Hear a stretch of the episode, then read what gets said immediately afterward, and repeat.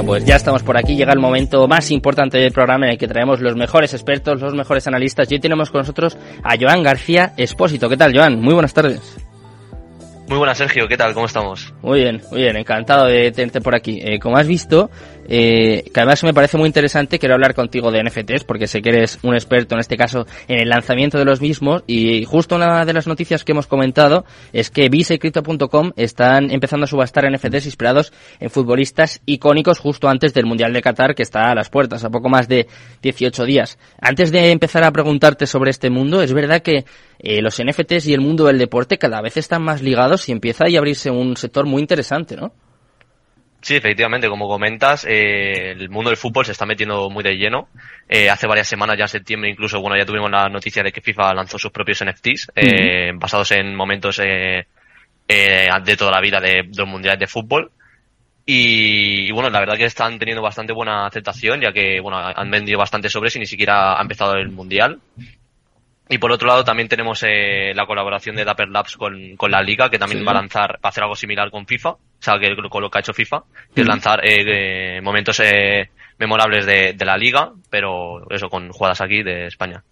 O sea, que es algo como eh, a destacar, a reseñar de alguna forma, ¿no? Se está abriendo ahí una forma de, de monetización quizás o de acercar a los fans, eh, en este caso, pues, no sé, sus ídolos o eh, su deporte favorito, que parece que, como decía antes, ¿no? Que se está creando un espacio, un negocio que, que puede llegar a ser muy interesante. Tú decías lo de la asociación con la liga y es verdad que eh, ya en su día ha salido, pues, por ejemplo, me acuerdo de Solaria, han salido también eh, proyectos, criptomonedas que hacían eh, cosas más o menos de este estilo, pero parece que se está creando una tendencia. No sé si el deporte es quizás ahora el, el sector más bollante dentro de los NFTs. Sí, el deporte, como comentas, está muy metido de lleno, sobre todo lo que es tema fútbol, eh, está, bueno, está muy, muy en auge. Y sobre todo, bueno, esto es mi opinión, yo pienso que esto se debe a que, bueno, al fin y al cabo, el fútbol es uno de los deportes más grandes, o sea, más famosos del mundo. Hmm. Y viene sabido que el, el fútbol, el fútbol mueve pasiones y uno de los principales aspectos eh, que tiene la tecnología NFT eh, para que triunfe es tener una comunidad previa ya montada. Y eso el, el fútbol lo, lo cumple a rajatabla. Ya que al fin y al cabo los equipos eh, tienen eh, comunidades muy potentes, eh, con fanáticos eh, aférrimos al club, y al fin y al cabo, eh, o sea, que, un, que algo como la tecnología NFT se una a este sector es algo, eh, o sea, era algo que era evidente y que iba a pasar, y muy positivo. Hablando de los NFTs, si te parece, vamos a hablar un poco más en, en general, porque claro, eh, se han visto arrastrados por las caídas que ha habido en las bolsas, obviamente. Eh, el mercado cripto, pues obviamente está pasando todavía por un momento muy complicado y los NFTs no han sido ajenos a ello. Y quiero que me cuentes un poco cómo ha cambiado esto, eh, la dinámica del mercado, porque es verdad que eh, hace un año, dos años, todo el mundo hablaba de que era una burbuja, es verdad que había proyectos sin ningún valor prácticamente que que varían barbaridades y no sé si se ha hecho como una especie de limpieza del mercado que haya hecho que los proyectos que salen ahora eh, pues no sé que tengan más valor más utilidad más comunidad ha transformado de alguna forma el mercado Eh, sí, eh, como bien comentas, eso, estamos ahora mismo en un periodo de transición, ya que, bueno, bien es sabido que, bueno, el, el mercado eh, de los NFTs ha metido un bajadón bastante, bastante grande, Mm. eh, al igual que el de la bolsa tradicional y las criptomonedas. Y eh, muchos de nosotros opinamos, los que estamos muy metidos, que es algo, era algo completamente necesario y que incluso consideramos positivo. Porque eh, hace un año prácticamente cualquiera lanzaba una colección NFT sin apenas marketing, sin apenas eh, un, un valor trascendental detrás del proyecto y, y, bueno, triunfaba. A día de hoy el, el juego ha cambiado por completo. Eh, yo de hecho, bueno, en, en nuestra propia empresa lo hemos, nos hemos dado cuenta de que muchos clientes vienen de que no saben cómo vender su proyecto, ya que al fin y al cabo, eso, como ha bajado tanto el interés, ahora los proyectos que triunfan son muchísimo más escasos y digamos que tienes que aportar un valor disruptivo mucho más heavy del que tenías que aportar antes. Ahora tienes que, eh, digamos, inventar algo nuevo a cada colección que sacas o si no lo más probable es que te quedes vendido. Y personal, personalmente pienso que el, o sea, el, el, digamos, el, el mayor punto que debes tener en cuenta eh, para poder lograr vender tu colección es tener una comunidad previa ya formada eh, y digamos que le hayas aportado un valor eh, previamente, ¿vale? Ya que eh, muchas muchas colecciones lo que pecan es eh, primero hacemos el proyecto y luego creamos la comunidad y no. O sea a día de hoy antes tal vez sí que te podía servir pero a día de hoy tienes que estar durante meses ya trabajando en la comunidad aportándole valor eh, y digamos generando una hermandad de cara a que luego eh, ellos te quieran comprar el NFT estabas hablando de tu empresa, ¿no? Que es colección NFT y hablando un poco del mercado, a mí me llamó la atención eh, la pasada semana, me acuerdo que comentamos que Reddit de alguna forma ha sobrepasado a OpenSea, OpenSea que siempre ha sido la Sí. plataforma eh, más conocida, prácticamente todos los proyectos estaban allí y eh, no sé si me puedes explicar un poco esta noticia, si es verídica, porque me llamó mucho la atención. Sí, esto es cierto. Esto es en cuanto a volumen de operaciones diarias. Eh. Ha superado, que estaba, si no me equivoco, estaba eh, con una media Reddit de 2,5 millones, o sea, Sí. al día, que era una locura. Y, y esto es, eh, es algo, sí es algo que ha sorprendido mucho, sobre todo porque, bueno, meses atrás, eh, Reddit ya digamos que, bueno, la comunidad de Reddit, en el propio foro, digamos que mostraba cierto descontento hacia, hacia la tecnología, ¿no? Como que no terminaban de ver. Y es raro, ¿no? Porque ahora ves y de repente dices, ostras, ¿qué ha pasado? Que, que Reddit ha superado OpenSea y que están triunfando mucho los, los NFT. Y una de las estrategias de marketing que ha utilizado Reddit para que esto suceda es que en ningún momento, eh, al lanzar estos NFTs, eh, los ha llamado NFTs, sino que en todo momento eh, han utilizado la palabra de eh, avatares eh, coleccionables o coleccionables digitales. Es decir, no han mencionado eh, lo que es el término NFT Mm. en, en ningún momento de la estrategia. Y esto eh, lo, han, lo han pensado muy bien, ya que, bueno, sí que es cierto que, que el, digamos, el término NFT durante estos últimos meses pues ha cogido un, digamos, una connotación eh, algo negativa, Mm. eh, cosa que a la gente, digamos, que le tiraba para atrás. ¿Y eso por qué? ¿Por qué ha sucedido esto que estamos comentando ahora? Porque tiene como un, un carácter incluso peyorativo por, no sé, eh, demasiadas noticias, lo que comentábamos antes de esta burbuja que ha habido en el mercado, ¿qué, qué ha sucedido para, para llegar a este punto? Sí, eh, bueno, como, como comentas, yo creo que en parte eso es por, por todo, digamos, todo el tema de noticias eh, y toda la mala fama que se han ganado los, los NFT, sobre todo porque al principio, eh, mu- mm, digamos que mucha de la ima- imagen venía a través de, pues que es en plan un NFT simplemente una imagen, eh, le Mm. puedo hacer eh, una captura de pantalla, mira, mira este mono, como se, se solía decir que son los famosos board ape, Sí. se decía, "Buah, este mono si simplemente tiene, o sea, como no tiene, no tiene, no tiene ningún, ningún valor, ¿no? Y yo creo que mm, gran, gran, gran connotación negativa viene de, desde ese, desde ese punto, creo yo. Mm. ¿Y cómo ha cambiado eso, por ejemplo, en, en vuestra empresa? ¿Cómo ha cambiado vuestro enfoque? ¿Cómo es el proceso ahora, no sé, de, creación, de lanzamiento de los NFTs? Cuando una empresa acude a vosotros, ¿cómo enfocáis un poco la, campaña de marketing? ¿Ha cambiado? O ahora, por ejemplo, eh, me imagino, os centráis, más, os centráis más en el valor, en la utilidad, en lo que puede llegar a solucionar, lo que puede facilitar. ¿Es quizás un poco el enfoque que se está dando ahora? Eh, sí, eh, nos centramos mucho en todo el tema del desarrollo de la comunidad. O sea, la comunidad va por delante de todo, sobre todo el tema de crear eh, contenido de valor orgánico. O sea, sí que es cierto que es muy importante, lógicamente, eh, utilizar fuentes de, de publicidad externa, como puede ser Facebook Ads. Google Ads, publicidad en medios, es lógicamente importante.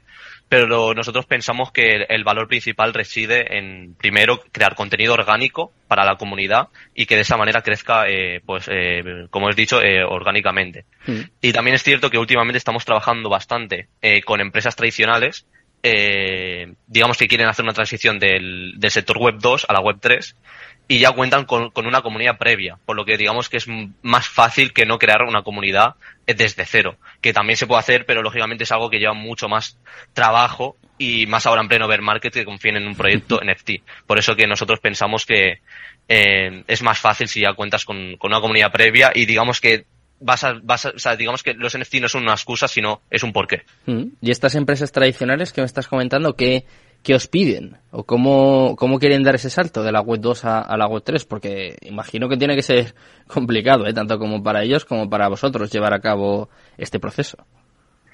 Sí, pues eh, depende bastante eh, de lo, del, del modelo de negocio. Sí que es cierto que, por ejemplo, nos ha venido alguna que otra marca de ropa que quiere lanzar descuentos para sus clientes. Eh, a lo mejor alguna que otra consultora que quiere lanzar incluso para su propia empresa eh, un NFT para cada empleado, para ofre- ofrecer en, en su propia oficina, yo que sé, descuentos en el café Mm. o, o digamos, eh, asistir a cierto evento o cosas del estilo.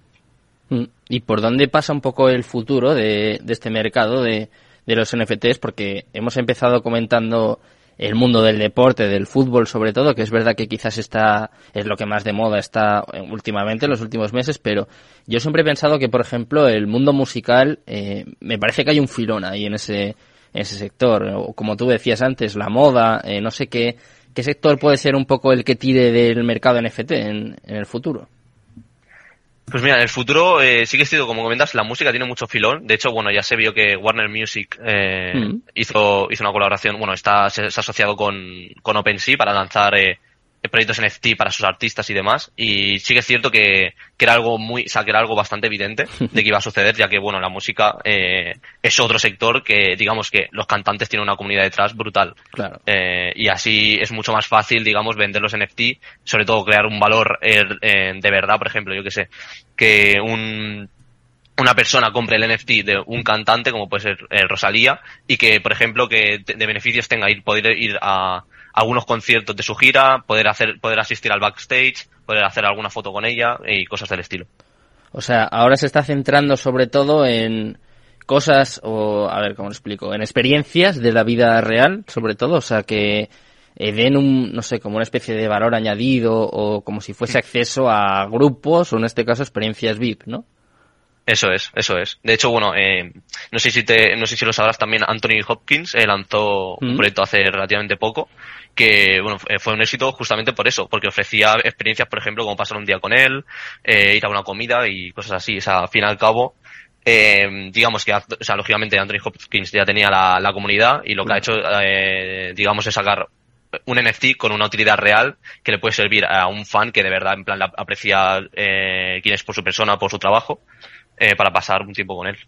Y se está notando, porque claro, veo que estás incidiendo mucho en, en la comunidad. Y entonces, claro, eh, pues como tú dices, no si eres Rosalía o si eres Anthony, Anthony Hawkins, pues claro, ya lo tienes todo hecho, ¿no? Pero sin embargo, si empiezas de cero, eh, se está notando este beer market o esta burbuja que, que ha habido desde luego en el último año a la hora de crear una comunidad desde cero. O sea, quiero decir, es más difícil tener credibilidad. Sí, eh, siendo, siendo, completamente franco y honesto, aunque esto también incluso me puede perjudicar de cara a mí, eh, a clientes, pero siempre nosotros somos bastante realistas. O sea, crear una comunidad desde cero a día de hoy en el sector NFT no es imposible, se puede, pero es mucho más complicado que antes. Ya que lógicamente la, digamos que el público está bastante más quemado, por así decirlo, porque han pasado por un proceso de entrar en muchas colecciones que tal vez sean scam, que, que, luego no tienen el valor que realmente les han prometido y digamos como que el público ya está bastante quemado y es mucho más desconfiado a la hora de entrar en un proyecto y es completamente eh, lógico y normal. Claro. Y mm, básicamente eso, así que pienso que a día de hoy crear algo desde cero es bastante más complicado, que no significa que no se pueda, hmm. pero vas a tener que trabajar mucho más, eso sí. Entonces, eh, un poco por esto que comentas, Joan, la regulación que parece que cada vez está más cercana y que hmm. seguro que termina de alguna forma influyendo a, a los NFTs, ¿crees que va a ser positiva, por lo menos eh, como estamos comentando, para recuperar un poco la credibilidad y que la gente esté más segura, más tranquila a la hora de entrar en un proyecto?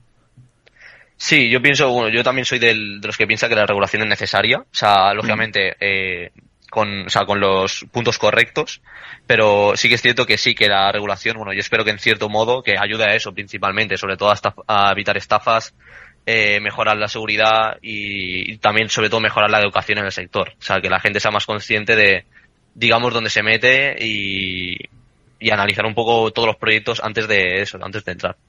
Porque, claro, eh, ahora te, voy a hacer una pregunta complicada, pero claro, hace un año cuando todo era jauja, porque es así, eh, pasaba con las meme coins, pero también pasaba con, con los NFTs. Eh, ¿cómo, ¿Cómo fue vuestro papel? O sea, quiero decir, ¿cómo lo vivisteis vosotros? Porque me imagino que os llegarían proyectos de todo tipo, sin ton ni son, o sea, eh, ¿cómo lo hicisteis para filtrar y acotar un poco esta locura que, que se vivió? Porque vosotros imagino que desde dentro eh, lo viviríais aún más, más de cerca. Bueno, sí, sí que es cierto que nosotros entramos eh, justo, bueno, justo la empresa empezamos en, enero de este año, ya llevamos tiempo en el sector, hmm. pero justo cuando empezamos a, digamos, a profesionalizar todo fue a principios de este año y digamos que vivimos un poco el final de la, de la burbuja y sí que es cierto que nos llegaban sobre todo inversores eh, privados que querían crear algo desde cero y te decían, bueno, pues tengo tanto dinero y venimos y queremos que nos hagas algo. Eh, y se, como digamos como que se desinteresaban, o sea, te, te, daban el dinero por así decirlo, pero ellos como que estaban en un segundo plano y la verdad que era un poco complicado trabajar así. Pero sí que es cierto que, bueno, que, que también teníamos que, llegamos un momento que tuvimos que filtrar bastante porque nos llegaban proyectos bastante de ese tipo y tuvimos que filtrar los clientes y centrarnos más en, gente, digamos, más profesional y un perfil más eh, de empresa. Mm. ¿Y tú crees que esto ha servido como, como lección? ¿O crees que vamos a volver en el próximo bull, run, o sea, la, en la próxima subida, que seguro que llegará, mm. eh, habremos aprendido? A ver, yo espero, yo, yo personalmente espero que sí. Eh, espero que, hayamos aprendido de esto. Yo confío en que no, no tropecemos dos veces con la misma piedra. Y, que, hayamos aprendido de, esto y que la gente luego a la hora de entrar a un proyecto canalice bien todos los puntos, el roadmap, la utilidad, la comunidad, eh, antes de entrar a, un proyecto. Pero yo, yo, tengo, yo tengo fe en que sí que eso suceda. Bueno, bueno, vamos a despedir, Joan, con, con esta esperanza y por supuesto vamos a intentar aportar nuestro granito de arena y ayudar a que la gente pues sepa dónde se está metiendo. Muchísimas gracias, Joan. Muy, muy buenas tardes. Gracias por estar con nosotros. un placer.